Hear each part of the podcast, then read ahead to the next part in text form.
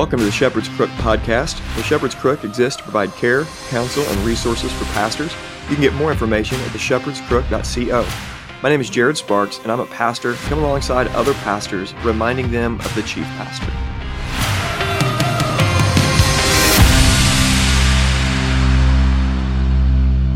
Welcome to the Shepherd's Crook podcast. It's going to be a great joy today to interview my friend Jamus Edwards from Owensboro, the big booming metropolis of Owensboro, Kentucky. How's it going down there today, man? Going great, man. It's hotter than a two dollar pistol. We like. okay, so we're going to get some southern accent, but also some southern southern. Uh, uh, what are those called? Not etymology, but uh, colloquialisms. It sounds like. So, uh, well, right. why don't we pray, and then I'll get into and get into these questions. Uh, Father, we just thank you for this opportunity just to talk about you and uh, your word and your people and just life, living life as um, uh, Christian men and pastors, and then also just talk about ministry as well, and just give us clarity and precision with our words as we work through these questions. And I just pray for the conversation. I pray it'd be fun, and I pray that the listeners would be encouraged and edified when they when they get to hear this. And I trust God that you're gonna that you're gonna do a work. In Jesus' name, we pray. Amen. Amen. All right. Well, for those who are not all that familiar with you, Jamus, why don't you go ahead and tell us a little bit about who you are and uh, tell us a little bit about your family and then what you do. Yeah, man. So uh, I'm married to Annie Lee. She is from Southern Illinois. We met at Murray State University back in the early 2000s. And uh, Annie and I got married right after we graduated college and we moved to Louisville, where I went to Southern Seminary at that time. And then uh, God called us to replant Pleasant Valley Community Church here in Owensboro in 2006. And so uh, since that time, we've had three kids James, Ellie, and Cruz. They're 11, 10, and 8, and awesome. And uh, But that means we've been at Pleasant Valley for about 12 and a half years now. And uh, in addition to uh, pastoring uh, here at Pleasant Valley Community Church, I, I serve as an adjunct instructor at Southern Seminary and also at uh, Western Kentucky University, where I teach organizational leadership and really enjoy uh, kind of having that itch scratched a little bit um, in the classroom as well, engaging with uh, college students, seminary students, and uh, really thankful for that opportunity. Man, that's great. I didn't know that. Very cool. Yeah. Yeah. Uh, that don't they have the famous mascot at Western Kentucky? The Hilltop. That's right. That's right. Now, how in the world did the Western Kentucky University's mascot get popular? But I, I have no idea. It yeah, did. That's, that's a great question, man. We'll have to Google that one. uh, also, throw in there an interesting side fact that you're um, related to June Carter Cash, correct? That's exactly right. That's yeah. right. Okay. Yeah. So June Carter, who of course married Johnny Cash, was my dad's first cousin, and my grandmother Sylvia Carter was part of the original Carter family, who uh, for probably most of our listening audience, that name means nothing. But in the 1920s and 30s, the Carter family would have been the equivalent of Florida Georgia Line today. Uh, mm. Not stylistically, but in terms of their popularity in the country music genre. They were it back then. And so my grandmother taught June Carter how to play the guitar.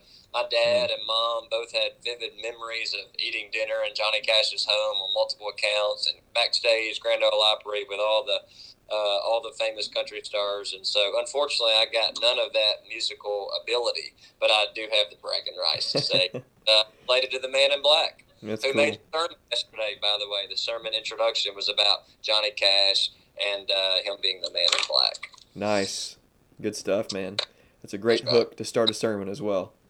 Yes. Uh, okay, so you've been at Pleasant Valley for 12 years, but kind of back us up a little bit. Tell us about the internal call to ministry uh, that you experienced, and then kind of that external process into uh, ministry. I know you did go to seminary, and you you know you've continued your education beyond that. And uh, but but what that that original call? Tell us about that, and then tell us how how you ended up you know getting that affirmed externally. Yeah, so man, I was a, a sophomore in high school. It was that summer, and I went to a chrysalis down in Paducah, Kentucky, which is kind of the youth version of an Emmaus walk. It was actually sponsored by the Methodist Church. And uh, man, it was a Saturday night, and I was uh, 16 years old ish, and just really seeking God's will for my life. Um, had had no idea it was going to be ministry. Um, I was just praying through, Lord, where do you want me to go to college in a few years? What do you want me to be when I grow up? Nobody in my family, uh, my you know, my father wasn't a pastor, my grandfather wasn't a pastor, so it wasn't as though I had had people speaking this expectation into my life. Ministry really wasn't for would have had no reason to have been on my radar.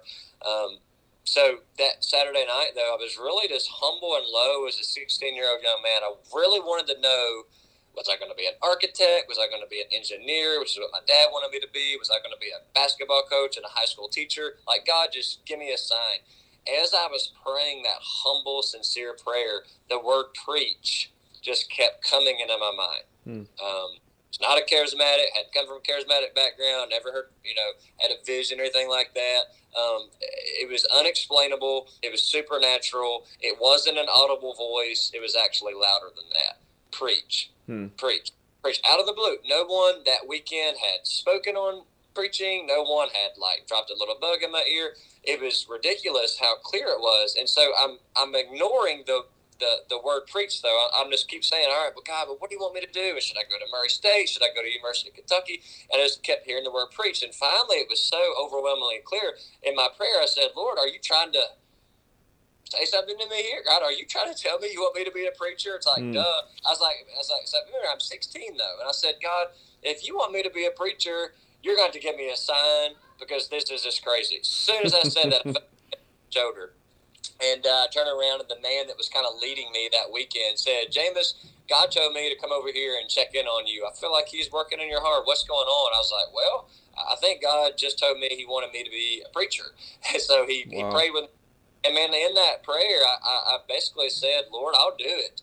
And as soon as I said that, um, I had, for lack of better terms, man, a, a, supernatural, spiritual experience. And I know this is not something that everybody has that goes in the ministry, so I don't want to project this onto others. And if you haven't had this, you weren't called. Yeah. Um, I, the Lord knew it would be so difficult for me to accept that call. He had to make it almost an out of body experience. Wow. It was as Was floating on the top of the ceiling in that old Methodist sanctuary at downtown Paducah. It was so real. The peace, the presence of the Holy Spirit came over me in a way that I had never, and to this day, experienced in my life. It was so wow. cool that when I said yes, God was like, "This is it." And I'm going to rock your mind to make it so clearly so. So I was 16.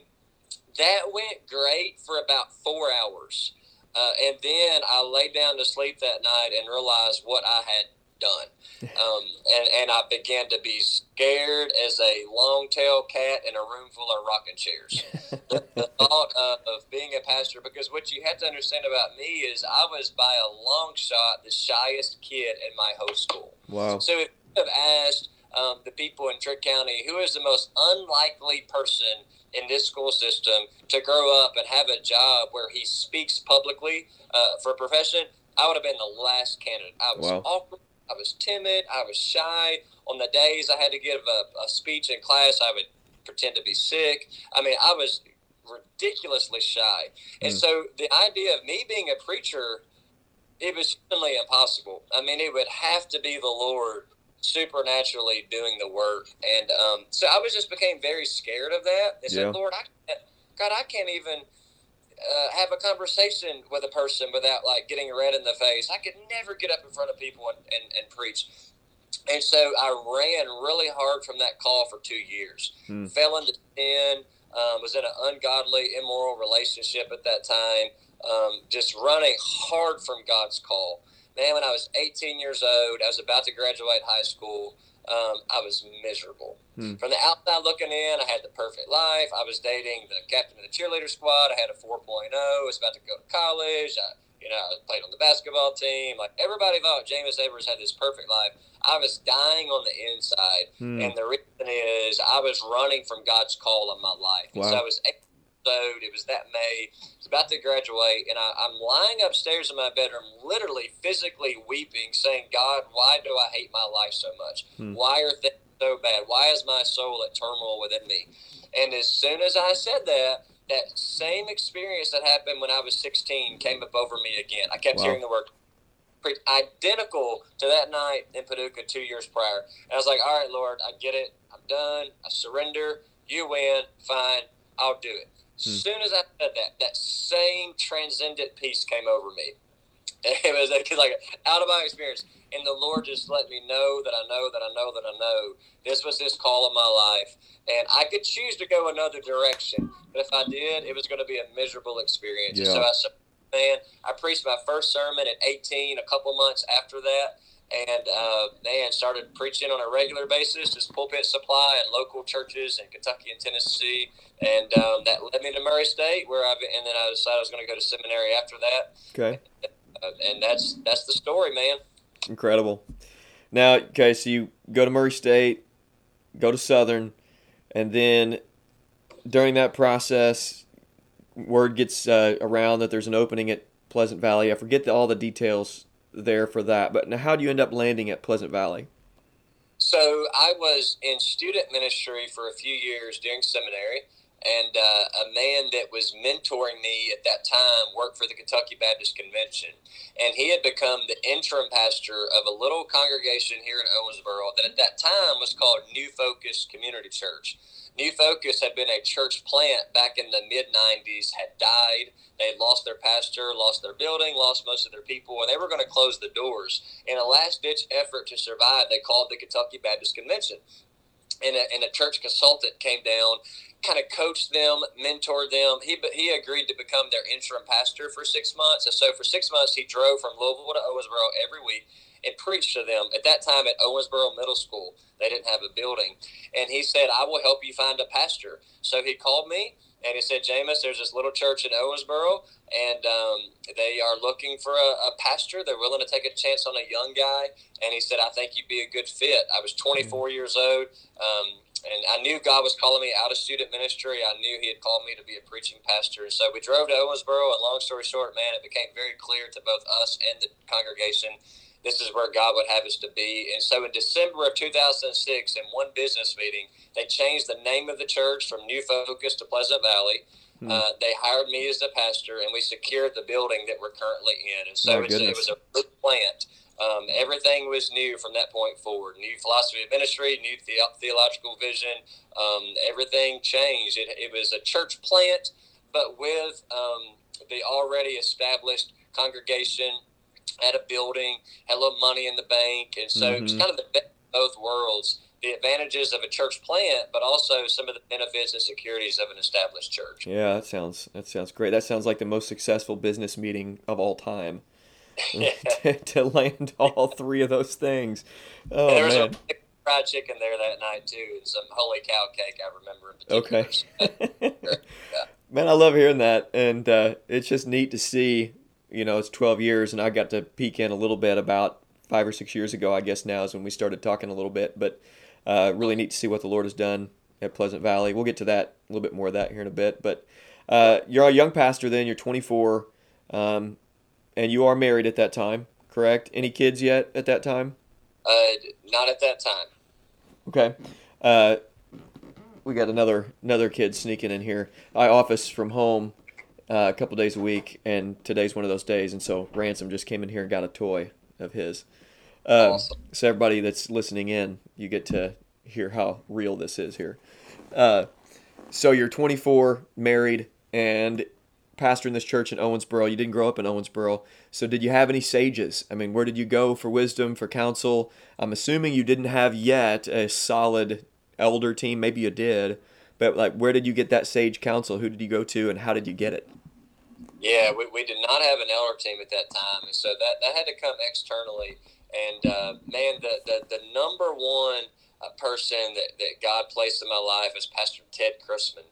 Uh, or uh, as we affectionately called him, PT. Pastor Ted had been at Heritage Baptist Church at that point for over 30 years. Um, Pastor Ted actually just tragically passed away uh, several months ago. Um, he had been the pastor, founding pastor, and senior pastor at Heritage Baptist for over 45 years. Mm. But PT became my mentor from day one. As soon as I moved into Owensboro, uh, he called me, reached out to me, and uh, man, just took me under his wing And in particular, in those early years, I would say the first three or four years, there there was rarely a week that went by that I wasn't on the phone with Ted Christman hmm. seeking counsel. Man, how do I handle the situation with my deacons? How do we transition to elders? You know, how do I handle this conflict? How do I teach this doctrine when my people have never heard this before? You name yeah. it. Um, he was he was an absolute rock in my life, a mentor, a friend, a spiritual father of sorts that God provided, and I attribute much of the, uh, uh, uh, for lack of a better term, much of the effectiveness of, of Pleasant Valley's ministry to Pastor Ted Christman. Uh, wow. He and many pastored our church in the sense that he was pastoring me. Hmm. And uh, I, I couldn't have done it without him. Uh, I didn't have a clue what I was doing. I, I don't now, honestly. I really didn't then, you know, in my mid 20s. And so, man, he was just a godsend. And uh, there were some other faithful pastors in this area, too, for sure, that I called on and, and have been there for me over the years. Ed Christman was, was uh, in particular, uh, the man that God used. Okay. Now, a lot of my listeners are younger, younger guys. Say they're in a similar situation how how did that? How important is that? How important was past, Pastor Ted in your life? And I mean, clearly pretty important. But how important is it for young guys to seek out that sort of sage wisdom if they're going to, uh, you know, really navigate those first few years? I mean, is it crucial? I mean, so, and some of that obviously is you know was Ted Pastor Ted reaching into your life and and him taking some initiative as well. But for guys that may not have somebody like that, how important it is for them to seek that sort of relationship out?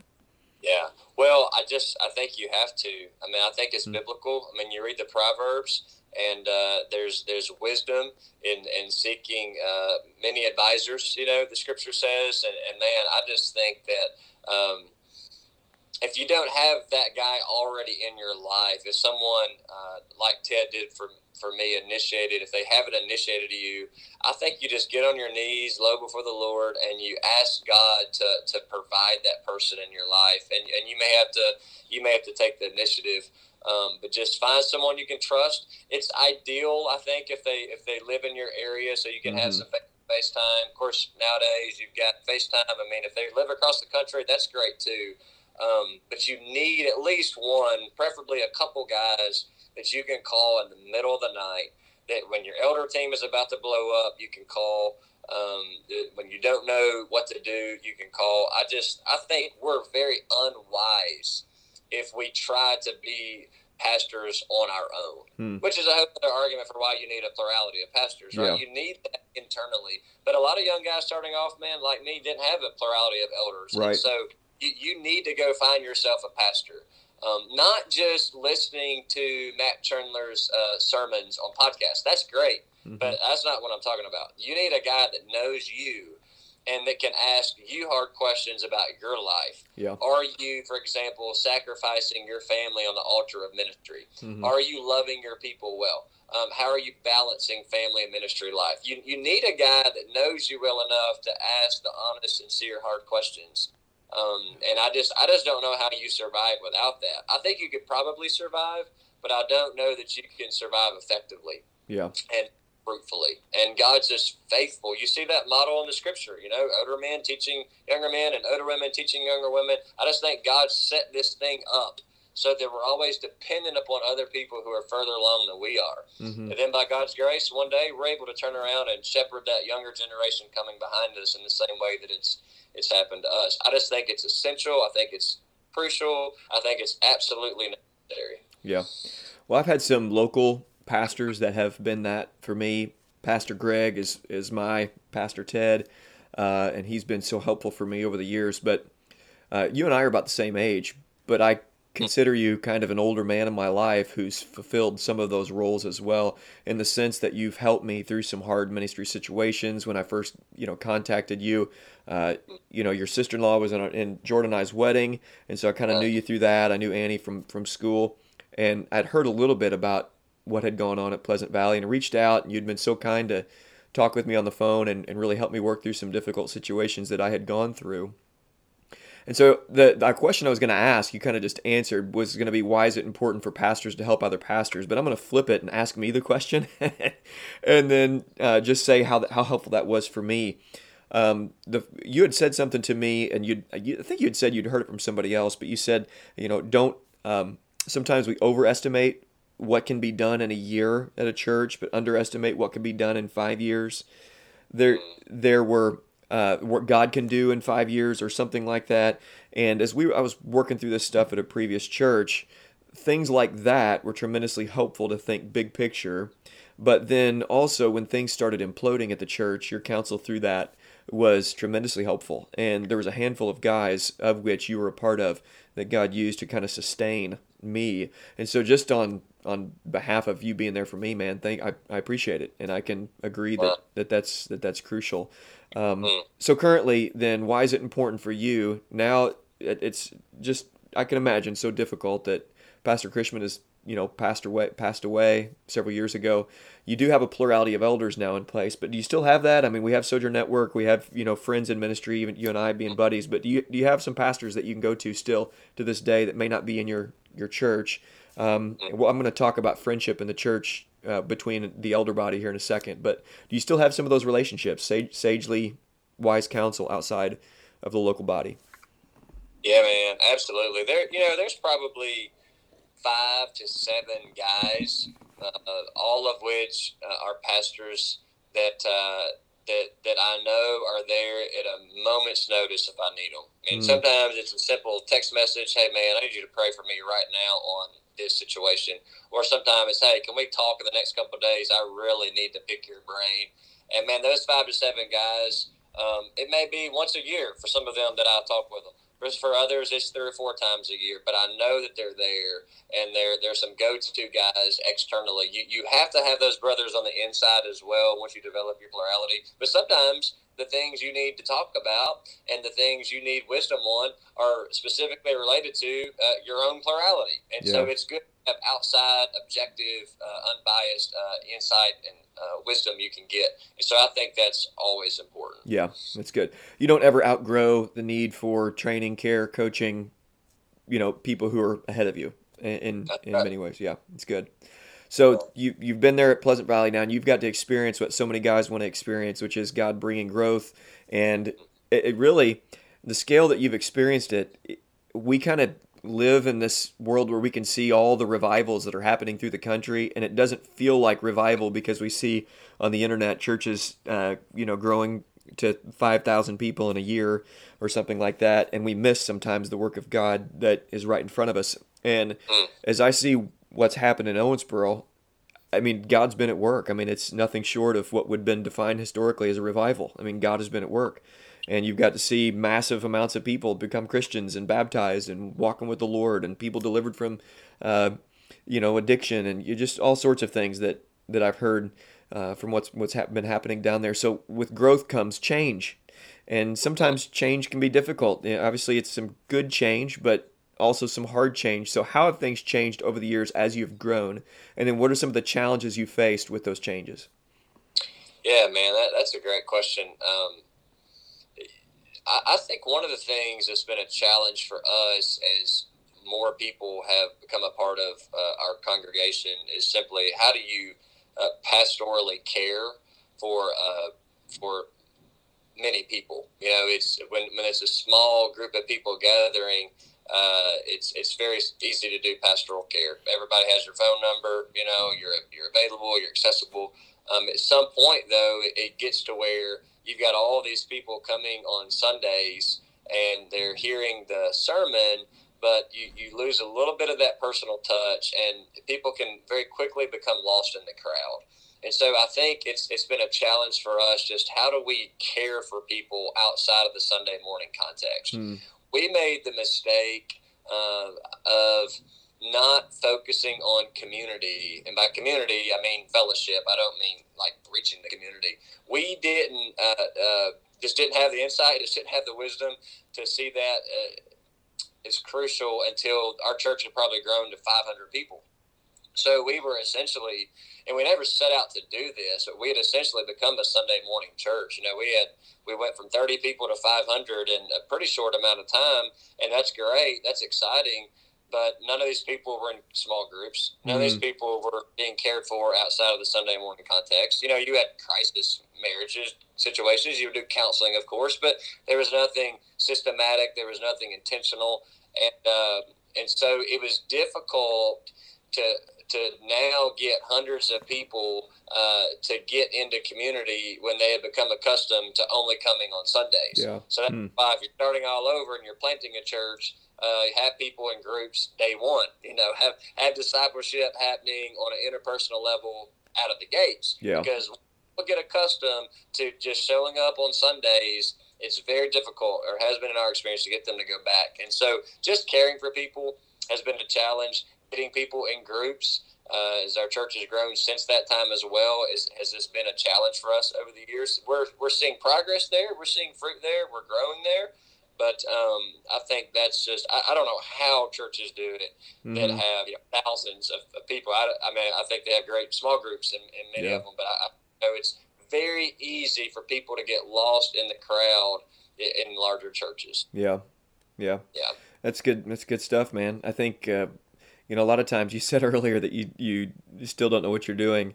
Uh, you definitely didn't in your 20s. And it is this weird thing where in pastoral ministry, there's always this, you know, head scratching moments that we have during the week. It's like, I, I literally have no idea what I'm doing.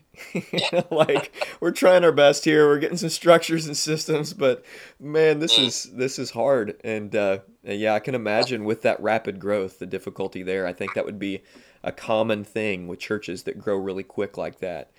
Um, okay, so you guys used to be a part of Acts 29. Uh, now you're part of the Sojourn Network, and everybody knows when when they think Acts 29, they think Mark Driscoll, and you know, I'm of the that generation that was so influenced in the mid 2000s by by Driscoll. One of the things that he had said that stuck with me, and it wasn't for a good reason. I was confused by it. He said that you can't be friends with people in your church.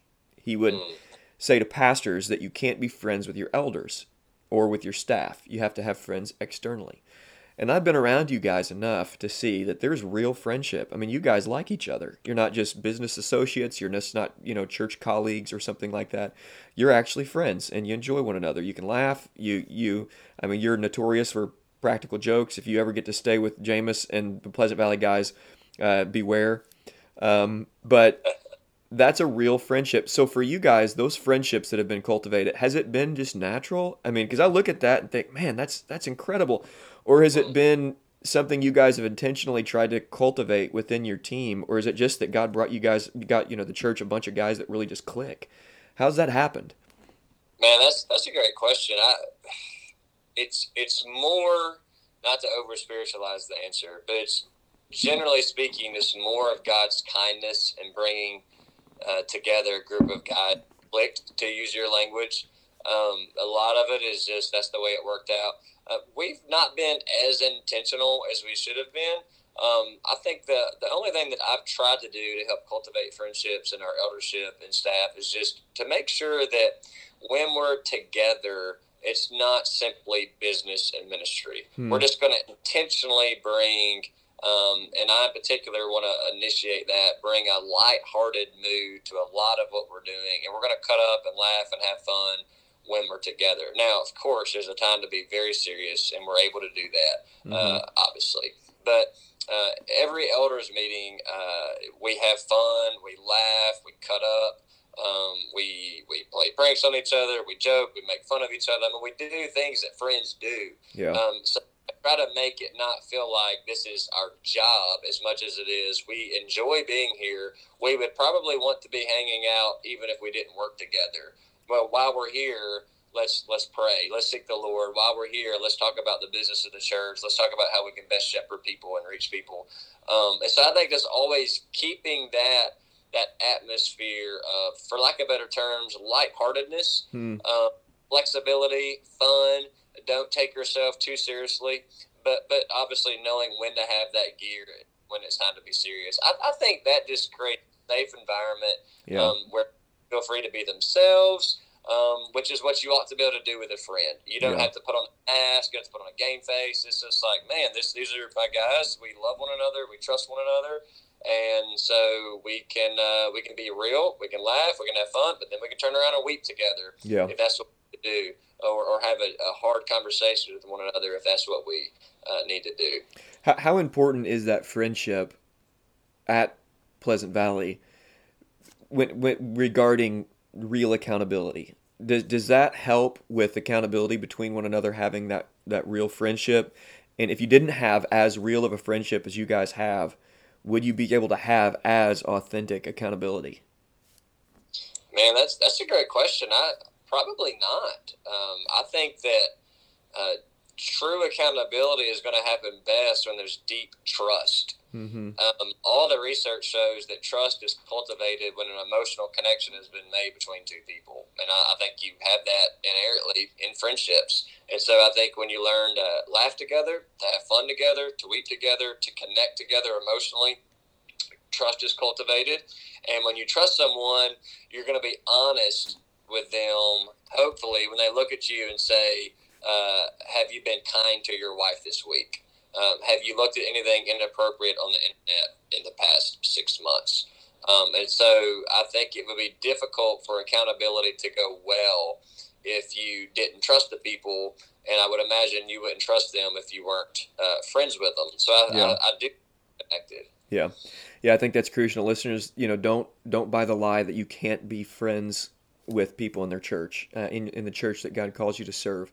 Certainly, it's good to have relationships outside of local churches, but you have to have, if you're going to have that real accountability, you really do have to have local, in the church relationships that that uh, are friendships.